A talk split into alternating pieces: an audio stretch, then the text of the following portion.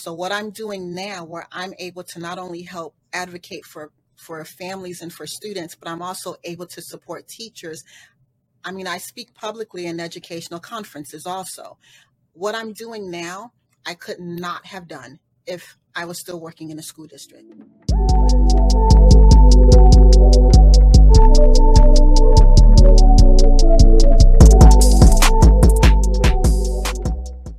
Hey y'all, good afternoon. You are listening and watching Press Play with Coach K.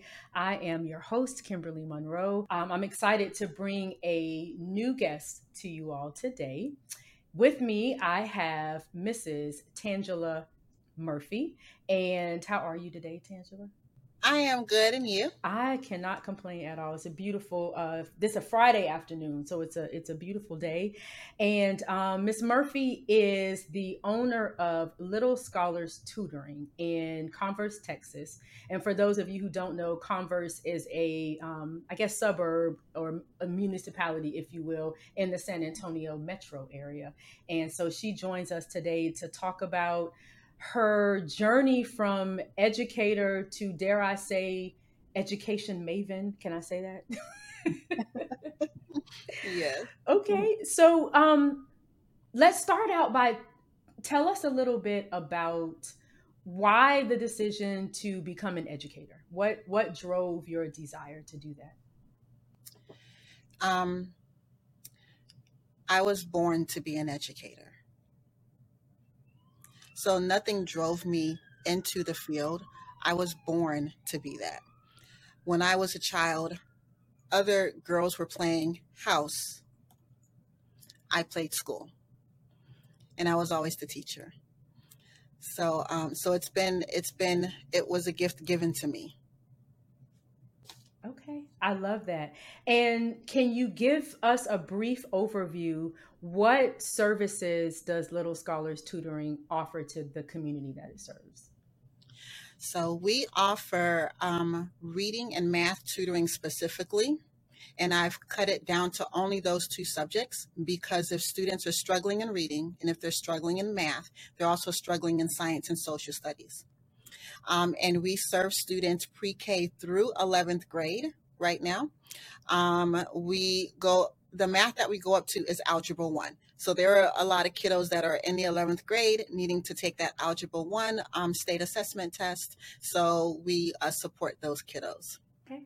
And are there any supplementary services or additional programs that are, are offered through through your your organization? Yes.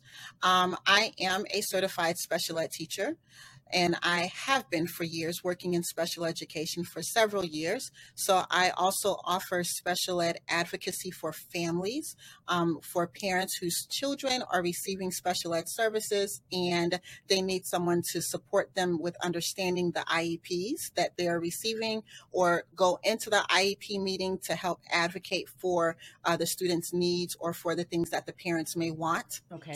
Um, I am also a special ed consultant for teachers teachers.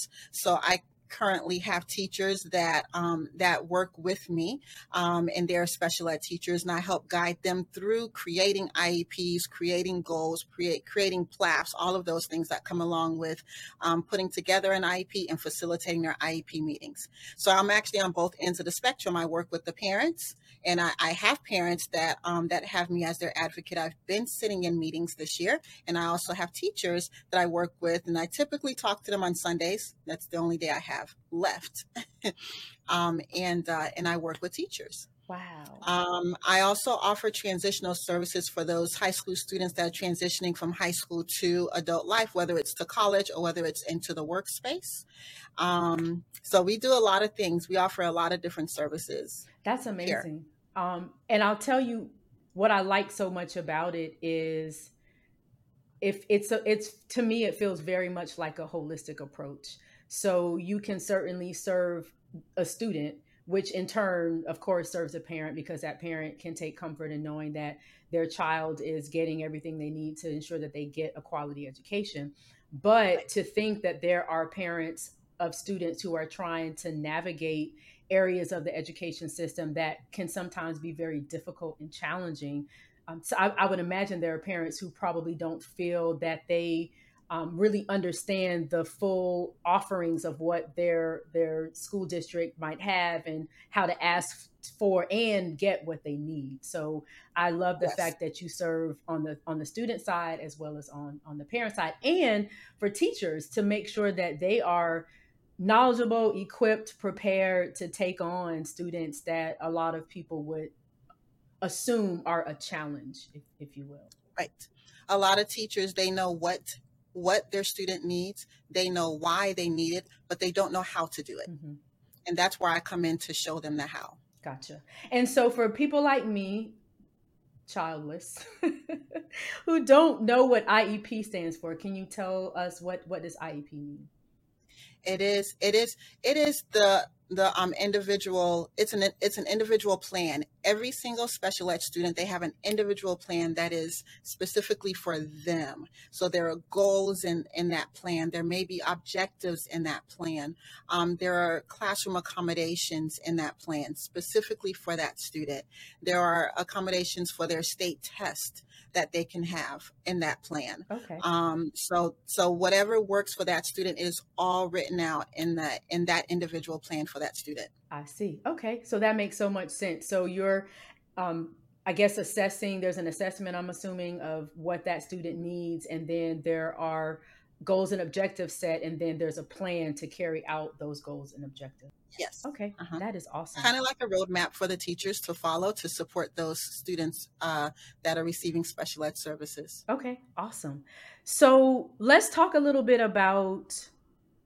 Tell me about your career journey. So, according to you, which I love, you were gifted with wanting to, to be an educator or but with really being an educator you see it as something that you were born to do so walk uh, walk us through your educational path and and then let's talk a little bit about the moment that you decided that there's more that I can be doing to reach the students and the teachers and the families who need me. Um, it honestly really started when I was 18 years old and I worked at R.R. Moton Elementary. Ah. in Miami, Florida, for those of you who in Miami, Florida. Yes. okay. it started there, um, and I worked in a special ed classroom, um, and I think that's where my love for special ed began. There, um, and then it I'll skip a couple of years because I've worked in different schools and different school districts um, for several years after that. But when it came to teaching, I started my actual teaching career here in the state of Texas. This is the state that I obtained my, my full teaching certificate. I taught in a private school in Miami, but not, not as a certified teacher. So um, teaching here, um, it has been just an amazing journey. All of the different districts I've taught as far as Cotulla ISD, which is just a few hours away from Mexico. Drive a little bit further, and okay. you're right there if you're not careful. Um, and um, and I've taught as far as Seguin ISD, and I think what I really wanted to do was to teach right here in San Antonio. So I taught in different cities, passing all the schools right here in my community. I wanted to teach here in San Antonio. So I did take a position here. I was there for uh, five years. When I accepted that position, it was the exact same year that I opened this business. Wow. But I was thinking, you know, the business is still new. I'll still work and still run my tutoring center. And so I juggled both business and my um, my teaching job, and um, and I was working on my master's degree all at the same time. Just juggled it all, um, and then um, we'll fast forward five years. A lot of things happened, and the past two years I was sitting at my desk. I've been promoted. And so now I hadn't taught in the classroom in a while because I've been promoted and moved around up in special ed. And I was sitting at my desk and I just felt this pull on my spirit. Like there's more for you to do. And and last year the pull was so strong. It was stronger last year than ever before. Like I couldn't even sit at my desk. I have to get up and move around and, you know, and like take a breath and go outside and then come back and try it again, right? Um, to get my paperwork done, but the pull was so strong, there's more for you to do. Last summer, I was preparing to return back to work in July. and um, because that's when all of the leaders they start going back and start prepping for the beginning of the year and da, da, da, da, da, all, all, all the all of the things and it was so loud in my head no don't go back mm. don't, i didn't even have a real plan but it was don't go back and so i wrote that resignation letter and i called my principal and i said i'm going to send in my resignation letter she was like nope what do you want? We'll pay you more. Tell us whatever you want. I was like, okay, well, maybe I, maybe I'll stay. But then the voice got louder and it was like, don't go back. There's more for you to do. And this, what I wanted to do, I couldn't do in the school district. So what I'm doing now, where I'm able to not only help advocate for for families and for students, but I'm also able to support teachers. I mean, I speak publicly in educational conferences also what I'm doing now, I could not have done if I was still working in a school district. You know, it is only I'm advocating for the school district. Mm-hmm. Yeah. So I sent it, and here I am, and I don't regret one day. Wow, I I love that because people get pushed, if you will, towards entrepreneurship for a variety of reasons. But one of the most common themes that I hear in whatever form it, it takes is freedom. And for so for so for some people it's freedom with my time. For some people it's freedom with my resources. And and all of those things are great. But what I love about what you just said is it's freedom to serve in the capacity that I think is best for the people who need me. And that is that is so incredibly powerful um, I just I don't even have words for how powerful that is. So uh, tell me along the way because you mentioned a master's degree. Um, what was that like? So you're you're working as a teacher full time. You're an educator in the classroom. You're working to further your education. You're growing this business. What was that span of time like? Chaos. I still had I still had all of my kids were home. And how many children do you have? you know, I have five okay, kids. So you guys have five kids. Well, they're not even babies right. anymore. All of my children are are young adults, and I just have my son home now. But at that time, it was total chaos. There was basketball going on. There was band. There was, you know, just all sorts of extracurricular activities going on, along with everything else I was mm-hmm. doing. Mm-hmm um, yeah, it was total. I'm not gonna even lie. wow. And what and what would you say during that time? What was the most challenging part of building, growing, scaling a fairly young business during that mm-hmm. that time period?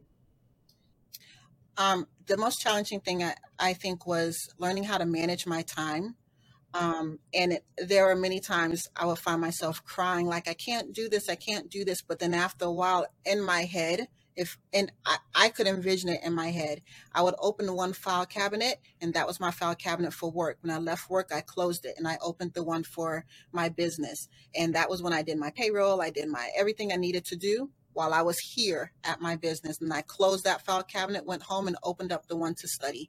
And I would study, but I didn't do anything else. That's just how I imagined it in my head, like file cabinets for all of the different things. So just kind of managing my time and making sure that I gave myself time for all of the different things that I had to do, as well as um, showing up for the kids, showing up for my kids, you know, not just being physically there, but like showing up for my kids.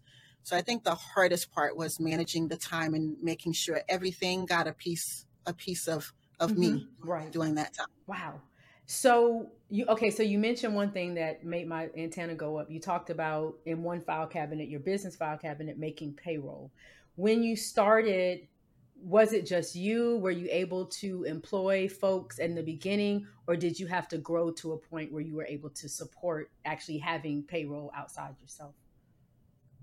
the day I opened the doors was the day I had a team. Wow.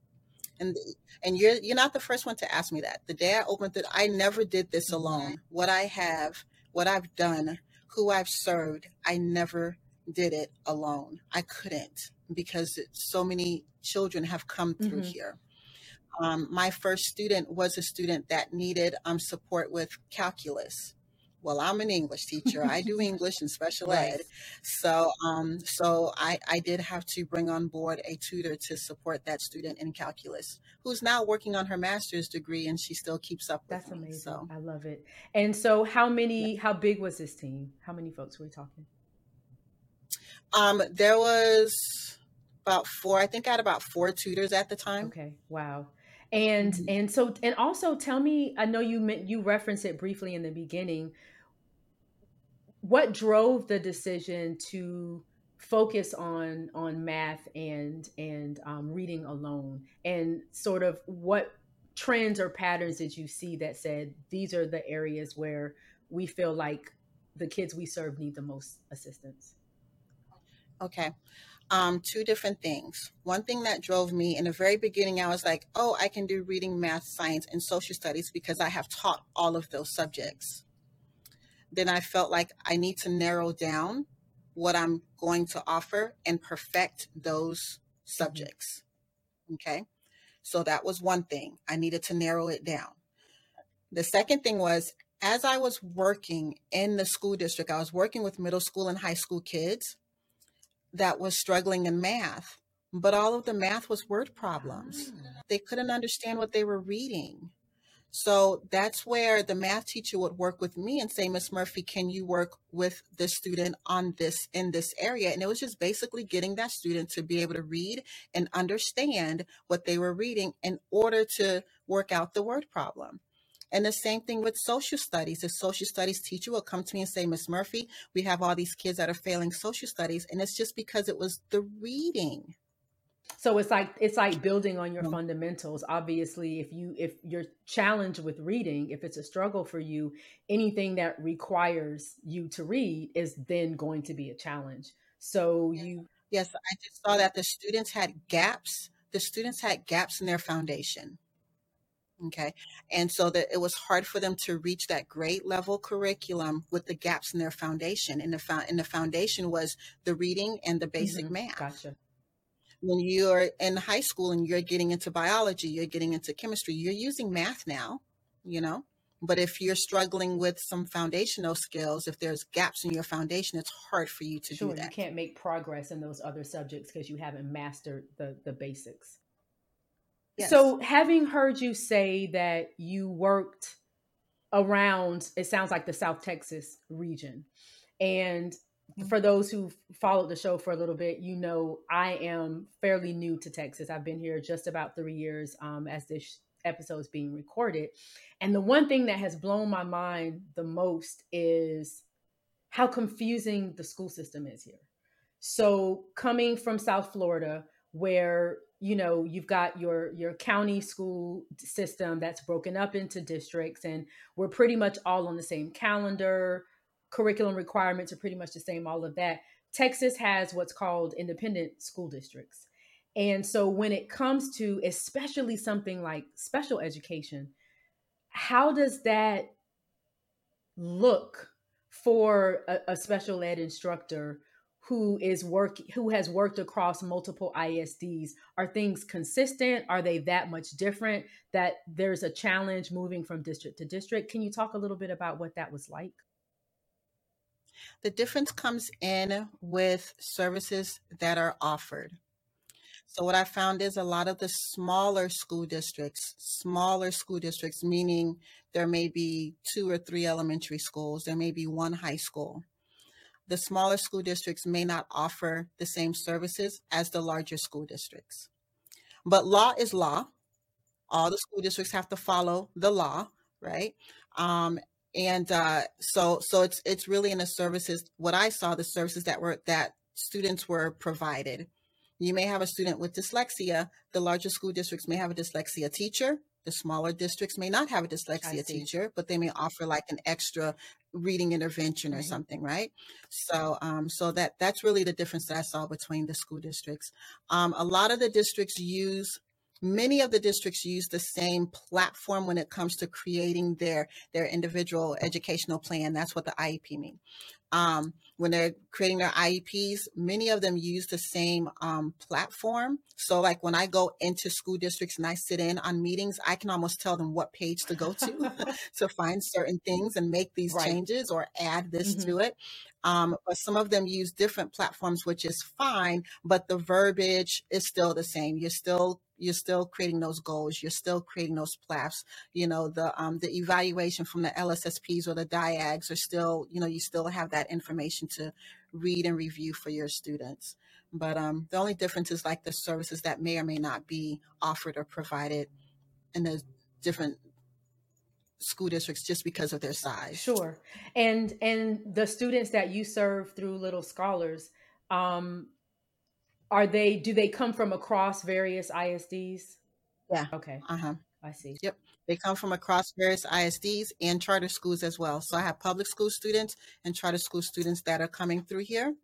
And I always um, like to know before the students come what school they're attending because one of our charter schools in our area if our student is in the um, eighth grade in that school and they're coming from math tutoring, I know that they're already taking like pre algebra, or they may already be taking algebra, right? Because that school, that charter school is more accelerated. So then, like, their eighth graders may be taking algebra and taking algebra STAAR tests. So that's where we need to start and prep them. And then their ninth graders are taking like geometry right? So I just need to know, always need to know what school they're going to so that we know as a team where we need to start and how we need to support that student. Sure. That's that makes so much sense. And it's interesting because to, you know to talk about running a business and understanding who your customer is, that's such a foundational part of, of any business model you know who who do you mm-hmm. serve that avatar what do they look like and for you to come equipped with that knowledge of okay if this child comes from x school i already know that this is sort of their baseline for where they they mm-hmm. may likely be so i kind of i know where i need to get started and you know to think through all the nuances of the things that business owners need to know about the market that they serve a person like me, I, I have done education in a different capacity, more community based health, wellness, that kind of thing. So out there in the community, you kind of get what you get. You don't know what people don't know when they, you know, when you present to them. But that gives you a better idea of at least I have a, I know where this student is coming from, and so I know what their educational plan or their curriculum looks like for that school, basically. Gotcha. So okay, so you mentioned your children and you mentioned all the things. You mentioned sports. You, we talked about the chaos that was. If now i know that there was a time when you offered a sports program through your mm-hmm. tutoring center. And i think that is just so i'm about to date myself. That's so dope. And it's so unique. So tell me what what led to that? How did that even come about um to be really honest, the the sports program came about. It was December the our first year, and we were like, hey, you know what? All of our tutoring students have kind of dropped off because they're on Christmas break. Let's offer um, basketball because we can get them to start practicing now and then in the spring start the season. That's kind of how it started. Um, as I started meeting our athletes, all of our athletes at the time lived on the east side over by Davis Scott YMCA. And um, and those boys just touched my heart so much. And um, and uh, they have they had grown so much just working with us it had gotten to where I was able to open up my center and tutor those boys because they needed the support in reading and in math in school, as well as um, supporting them athletically. They learned skills. They learned skills like how to work as a team. Um, uh, our coach would tell them all the time, this is a team sport. Basketball is a team sport. So they had to learn how to work together and stop hogging the ball, right? And she would say, if you want to play an individual sport and be a star, go run track right, right. so so there was just so many things that they learned coming in with us um with, uh, coming into our basketball team i had a family come to me one time and I didn't know the whole season. They couldn't pay for games. They couldn't pay for uniforms. I figured it out. You know, I would I paid for his uniform. I figured out how to get his games paid for. Um, and at the end of the season, his dad came to me and he said, Miss Murphy, if it wasn't for your basketball team, I don't know where my son would be right now. And I was like, oh, you know, like we're all family. We're the LST family, you know? And he was like, no, we are homeless. We live in a homeless shelter.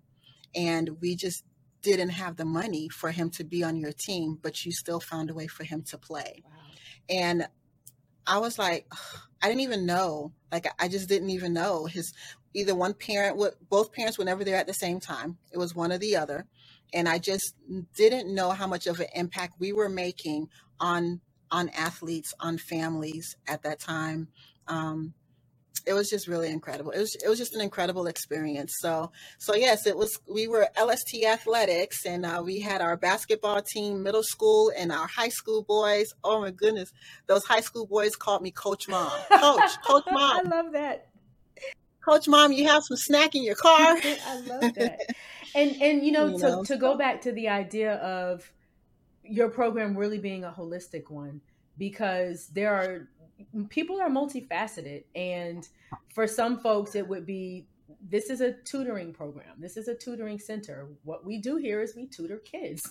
You know but to think about the benefits of physical activity number one in and of itself to think about the benefits of team sport like you mentioned and everything that it, it teaches a child as they're transitioning into adulthood to find yet another avenue to be able to serve students and to serve your community i think that is is fantastic. Mm-hmm. and i know you you mentioned to me earlier that it's something that you're not you stopped offering because of covid. And are there plans to bring that program back at some point in the future Yes, we have talked about bringing it back. I really want to bring it back just because of the impact we have we were making on so many um, on so many kids. Um, but because of COVID, we stopped it because I was like, oh, it's just too close mm-hmm. quarters. You know, we're all too close. The gyms were always packed and and full and all that jazz. Um, but yes, we are thinking about bringing back our athletic program. Um, we may not do it all year like we were doing it before. It may be like, okay, we're doing basketball for the summer or we're doing basketball for the spring, you know, and just do it for the season. But we are definitely looking at bringing back our um, our basketball team. Okay, perfect. Now, you, so to speak of summer, you also have summer enrichment programs. So let's talk a little bit about how did that come to be? So our summer program was mainly because as a teacher, when students came back, it was like starting all over with them. Um, so here at my tutoring center, I wanted to offer a summer program. And it first started off as we're going to do a reading summer program to keep kids reading all year. Um, and uh, and so that's what we did in the past. We just ran a full reading summer program, um, and it was mainly to prevent that summer slide, which is where kids are not reading for June and July, and they come in in uh, mid August and they have forgotten a lot of the things that they've learned. So so yeah, that's where the summer program really all started, just to keep kids reading through the summer. This summer, I've put a little spin on it, and we're not doing reading. Instead, I'm doing it is going to be scientifically spectacular. it is going to be a science uh, summer program, and the kids will be engaged in in so many different things. It's going to be oh amazing. Oh my goodness, I love that. That that sounds like fun. And to talk about the summer slide, so I can only imagine what it must have been like to have students come back after mm-hmm. going through mm-hmm. virtual learning during the pandemic, right? And I've had countless mm-hmm. conversations with with with people, with parents, and I'll remind those who don't know, I am not a parent. I don't have children. I don't know the first thing about navigating the school system at all. But to have talked to parents about the struggles of um, distance, you know, remote learning for for children, Can you talk a little bit mm-hmm. about what that looked like when when your kids came back, having basically gone virtual for almost two years? What almost yeah, what was years. that like? It's sad. It's really sad. I'll talk about how how it is right right now. Like not when they first came back, but right right now. Even today, I still get phone calls. I can't tell you how many second grade students I have in this tutoring center. What grade were those were those babies in during COVID? Right. Right. Um, and that's where they still are. That's where they still are academically. I'm still teaching all of those basic phonetic sounds to those second grade babies because when COVID hit, they were in kindergarten. So it's it's really sad when I when I get them in and I just I look at all my my second graders, my third graders, they were all that kindergarten first grade level when COVID hit and I'm I'm just like this isn't just Converse. This is all over. Right?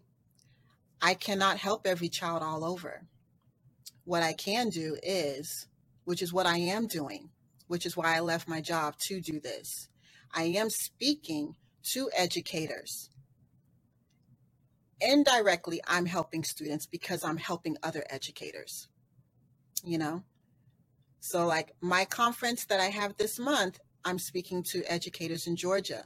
Those educators will go back and take what I've what I've learned, what I've taught them, and apply it in their classroom. So indirectly, and they will share it with another teacher who can apply it in their classroom, and they will share it and they will use it, right? So indirectly, I'm able to help and serve more students than I could possibly touch myself. And and to think about that ripple effect of one decision to listen to that very loud voice in your head that said don't come back you know yeah. i yeah i i i love that so much so when it comes to the advocacy piece of it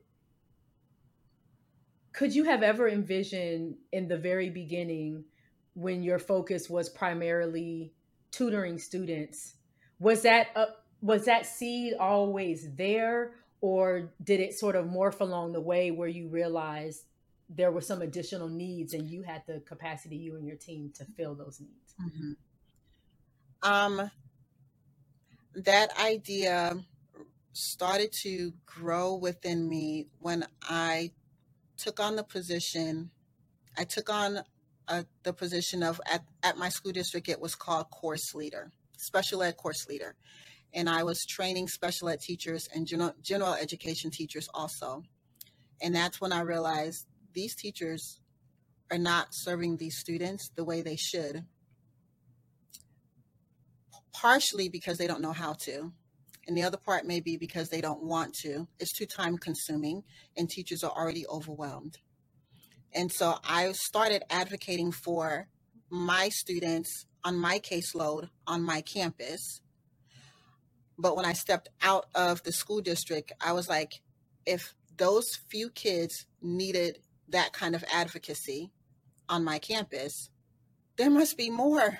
How many other kids are suffering? How many other kids are not receiving services? How many other families don't understand what's in their student's IEP? And so that's when I opened myself up to advocacy. And I've had parents say things to me like, Miss Murphy, I never understood what was happening in those meetings until you came. And I would not allow the meeting to close if my parent didn't understand. And if the campus couldn't explain it in such a way for my parents to understand, I would then explain it. I call it, I call it doing a family friendly IEP meeting. We call it ARDS here in Texas. Do a family friendly ARD Make sure your families understand what you're saying because special ed is a whole language. And I've been in meetings myself, whether I, whether I was observing another teacher in the meeting or I was facilitating the meeting, the parents would sit there clueless because we're speaking our special ed language. It's a total language, right? And so, um, and so I just really wanted to support those families that I saw come on my campus that wanted support and needed support. And I'm like, there has to be more it's not just isolated right. to my campus. And when I opened myself up, people just started coming and they were like, we need your help. And you know, it's interesting how the con the application may be different, but the concept is the same. When you talked about drilling down on math skills and reading skills because those foundational skills made it possible for students to excel in other areas. To think with parents, it's the same exact thing. So, if that parent is sitting in a meeting where they're discussing their child's educational plan and they don't, at a base level, understand what's being stated, like you said before, there are gaps in their foundation. So then they don't have the mm-hmm. tools to help their child excel. So same exact concept, just different application, but it's it's all related. And so it seems like you have a um, a framework essentially for how you serve your students, how you serve your teachers, how you serve your parents. It's filling those knowledge gaps so that all of the best decisions can be made. And if that understanding's not there, that that child can't move forward. And that's a very basic thing to understand. Um wow. Wow. So what's next for you? Um as you as you kind of look out future state and you're thinking about continuing to grow and, and to scale what what's next for you guys Um, as far as the tutoring center, I would like to have more than one center in our city. Um, I'm even thinking of uh, opening up a center in the Florida area. Don't know if it'll be Miami, but in the Florida area. Um, but I think the biggest next step that I'm actually working towards right now is um, getting contracts with different school districts in the state within the state of Texas right now. Houston, Humble ISD, um, uh, Katy ISD, um, you know, that school districts, uh, being able to um, have contracts with those school districts to go in and provide professional development to their teachers. And and that that is that's amazing. And to again, we're talking that ripple effect. To think if you had made the decision, this very safe and comfortable decision to very to stay at your job and maintain status quo you could have certainly helped the students in your classroom. You could have certainly helped the students that come to your center. But to know the reach that you will be able to have by providing those professional development services to other teachers who can then better serve their students, their parents, their communities. The reach is so much greater, which is remarkable. Right. Yeah. So I like to ask um, my guests um, some questions about just your some of your personal stuff. What are you reading? Because I, I, if there's one thing I know, most entrepreneurs I know they like to read and to whether it's staying up on industry knowledge or you know gaining some professional development themselves. What's what's on your nightstand? So I read a lot of books on leadership. I've read a lot of books on leadership. Um, I can say that the one book that really touched me and really gave me confirmation for my business is the TD Jakes books, mm. Destiny. I read Destiny in wow. like 24 hours. That good. it was, it, yeah, it, it, just spoke to me so much. I literally read it in 24 hours okay. six years ago.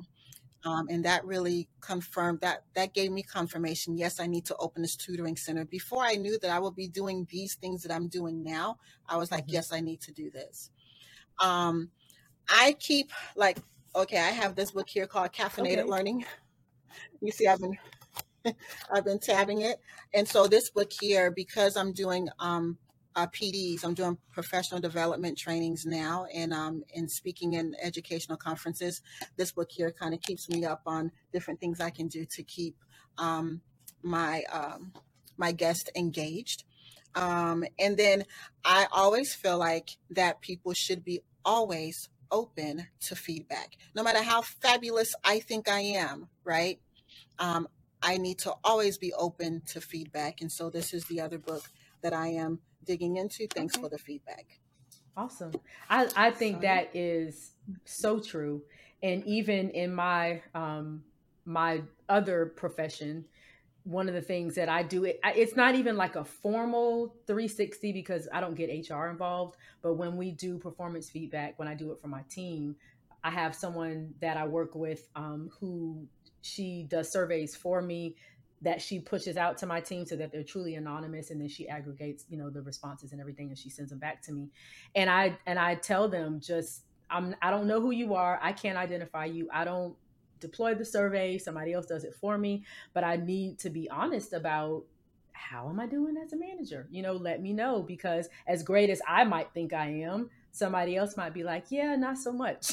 So i think that's really important to be to be open to it and to even be reading a book that tells you how to gather and internalize and what to do with all the, the feedback that you're that you're getting. And then even to ask the right questions because i think sometimes when we're um, polling an audience whether it's a customer satisfaction survey or some other type of survey it's really also knowing what are the right questions to even be asking to get what you what you need so and the thing is feedback typically makes you feel mm-hmm. uncomfortable but the thing is, growth does not happen in your comfort zone. Not at all. The only way that you grow is to be uncomfortable. And so receiving that feedback, feeling that discomfort, and then growing. I could not that. agree more. So I'm very curious mm-hmm. about when you are not being education superwoman, what are you up to when you're not educating, advocating, training? What what is what is Miss Murphy's uh, downtime look like? Um, I'm kind of always doing that. Even when right. I am on vacation, I'm like, oh, my students could learn about this. Let me take these pictures.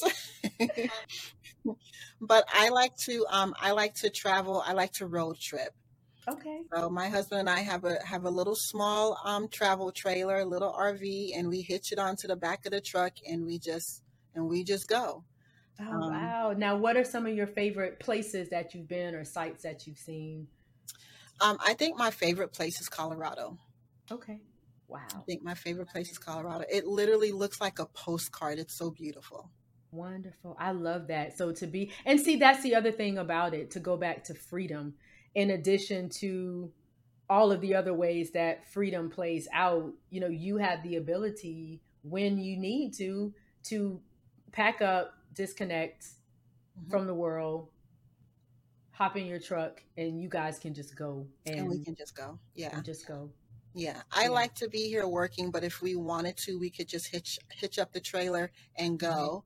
Mm-hmm. Um, but um, yeah, the freedom is like when things are happening and within the family unit, I'm able to have my team continue all of my tutoring sessions and keep everything running while I'm taking care of business with with whatever's going on with the family. So yeah, we just came back from a trip in January. We drove through up to Georgia and down to Florida and back um, the the MLK weekend because I was okay. in Georgia on MLK Day um, at the MLK Memorial. That was like my biggest uh, bucket list, I guess, thing that I wanted to do um, in in Atlanta. So uh, and but my center continued to run.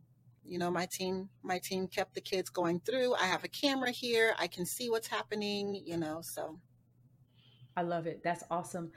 Um, what was the most like unexpected challenge of doing all of this you know sometimes we have uh, it laid out in our brain sort of what this process may look like and i was i was joking with um one of the young ladies I, am a volunteer running coach and she and i were talking at practice the other day and she, we were talking about adulthood right and the straight line that we all thought adulthood would be um, so as far as entrepreneurship and, and building and growing your business what was the most unexpected challenge that you faced? Um, I think the most unexpected challenge was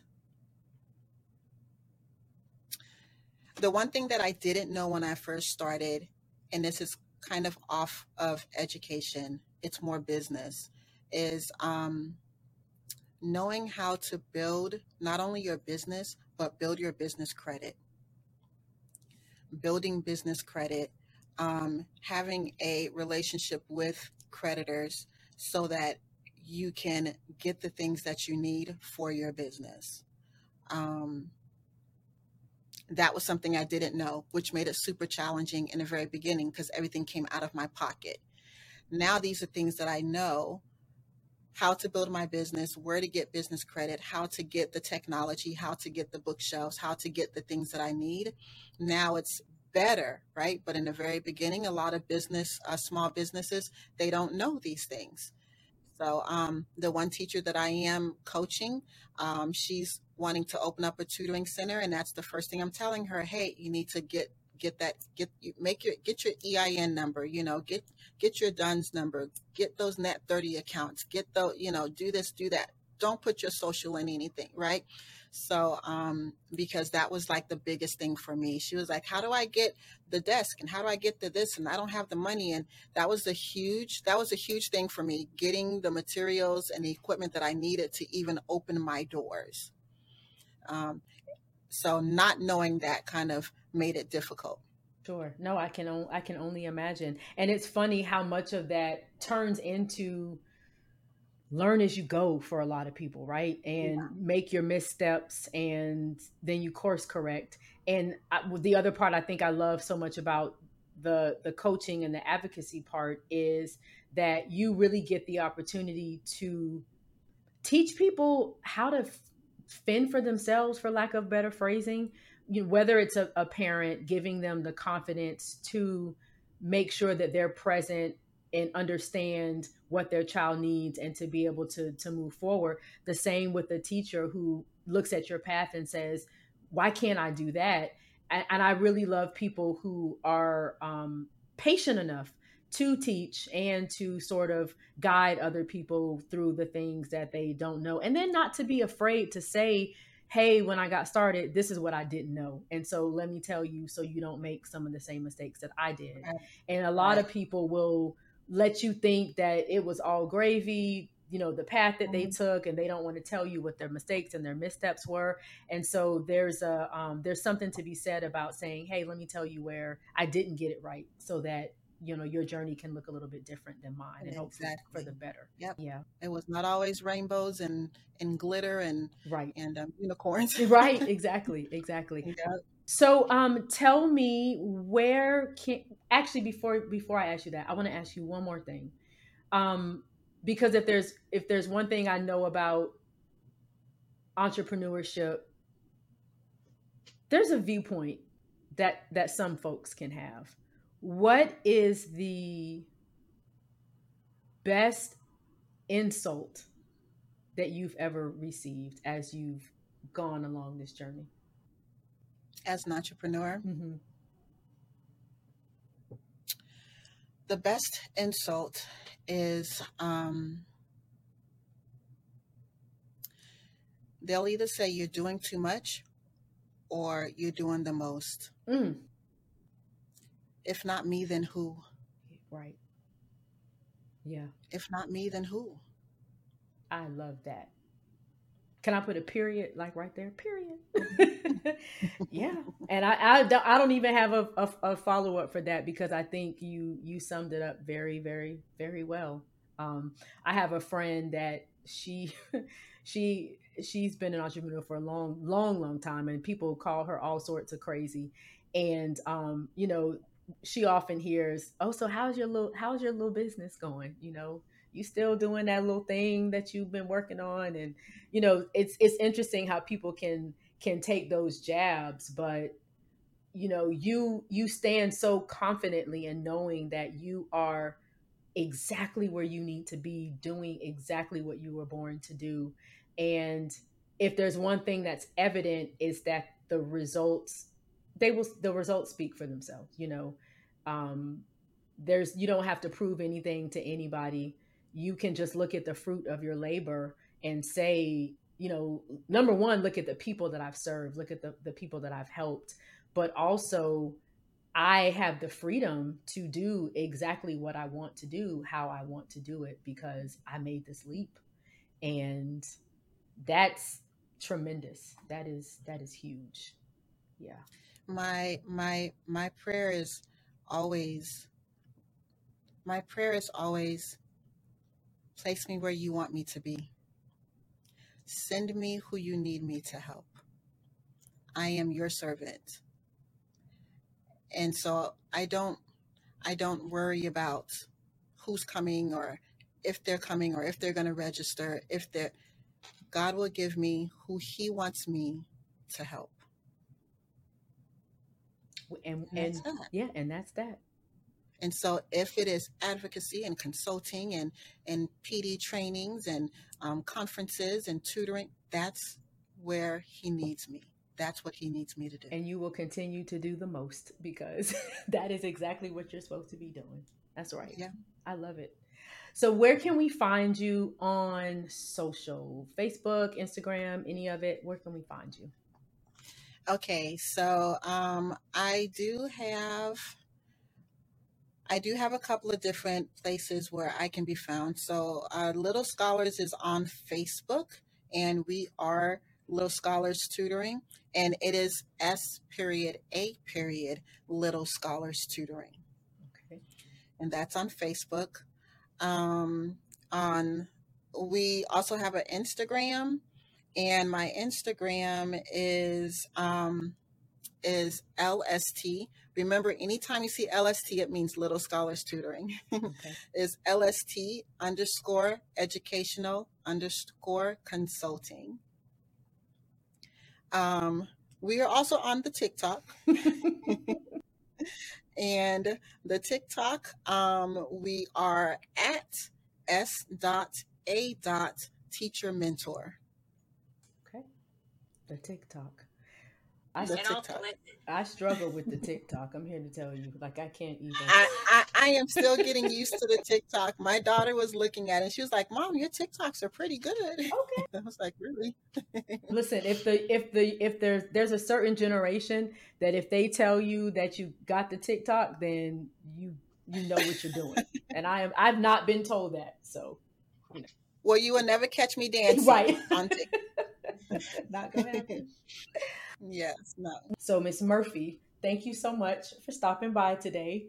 And thanks so much for sharing your, your journey with us. I am 100% sure that uh, our listeners and viewers will find it insightful, inspiring. Um, our prayer is that you have continued success and um, you guys know where to find her online. Uh, and what's your website? Do you have a website as well?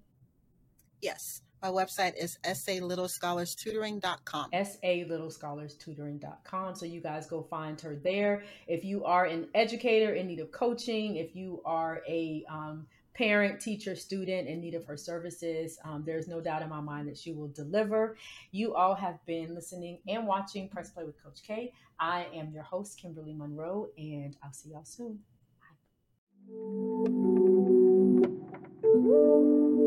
Bye.